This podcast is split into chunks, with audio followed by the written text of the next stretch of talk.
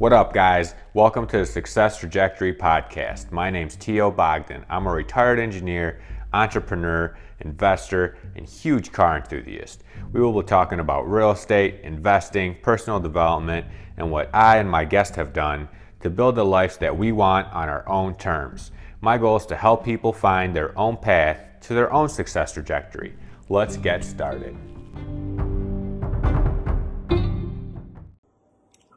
So um, it's another video on hard money loans and what you need to provide a hard money lender um, in order to kind of have a discussion if they can fund the property or not, right? Um, everyone always wants to know the rates and points that gets charged. It's hard to tell. It's literally depends on your experience, like how many houses have you flipped, how many rentals do you have, how many properties do you own, how experienced you are in the game, compare and the property itself, obviously, right? Um, so that's to mitigate risk on both ends, right? The lender and you as the person that's flipping the property, right? Because if it's not a good deal, if it's not a good deal for you, it doesn't make sense to do it, right? It's a waste of time.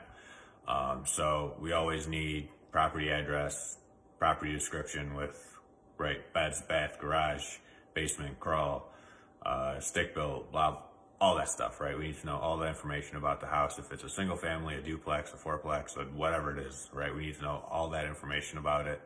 Um, we know your purchase price, your rehab amount, and your ARV, your projected ARV, and you have to have proof. So that way we can check to see like, hey, this guy knows what he's doing.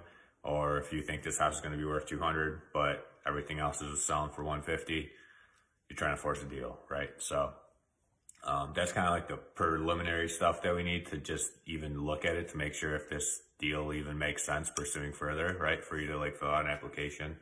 Um, and then once we get to that point, then we pretty much need to see an inspection of the property. So you get a third party inspector that comes out and looks at everything, right? The same as you would when you're buying a house. Um, and the reason behind that is we want to see right, maybe you missed something. Maybe you missed a crack in the foundation. Maybe you missed the bowing wall. Maybe you missed something that would make your rehab number go way up, right?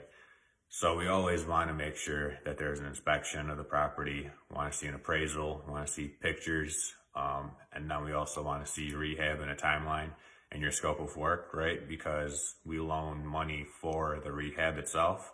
So we need to see what that money's going to, right? And like I said in previous videos, they're usually draws.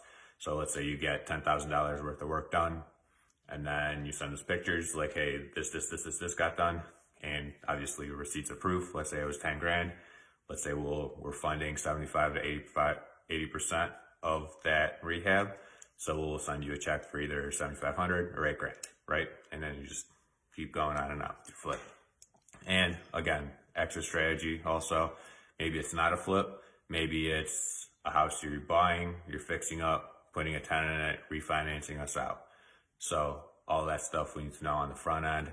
And we do a, we do check you out as a person also, right?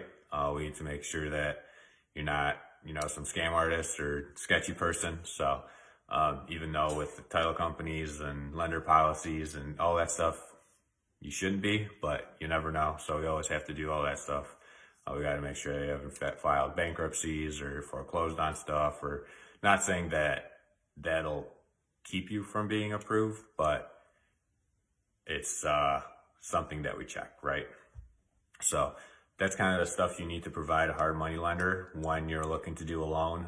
Um, the best thing to do is have a relationship with that person um, because usually applications, there's application charge every time. But if you have a relationship with that person, you can be like, hey, Tio, look, I found this property. Here's the address. Here's the deed. Like those four things address, some details on the house, purchase price, rehab, ARV. You think it'll work? And then I can go through, be like, yeah, this might work. Or no, this is, don't even look at it, right? And then from there, you can go and do the application and apply and do all the other stuff. So I hope this video helped. Um, and if you have any other questions I didn't talk about, feel free to drop a comment or send me a DM.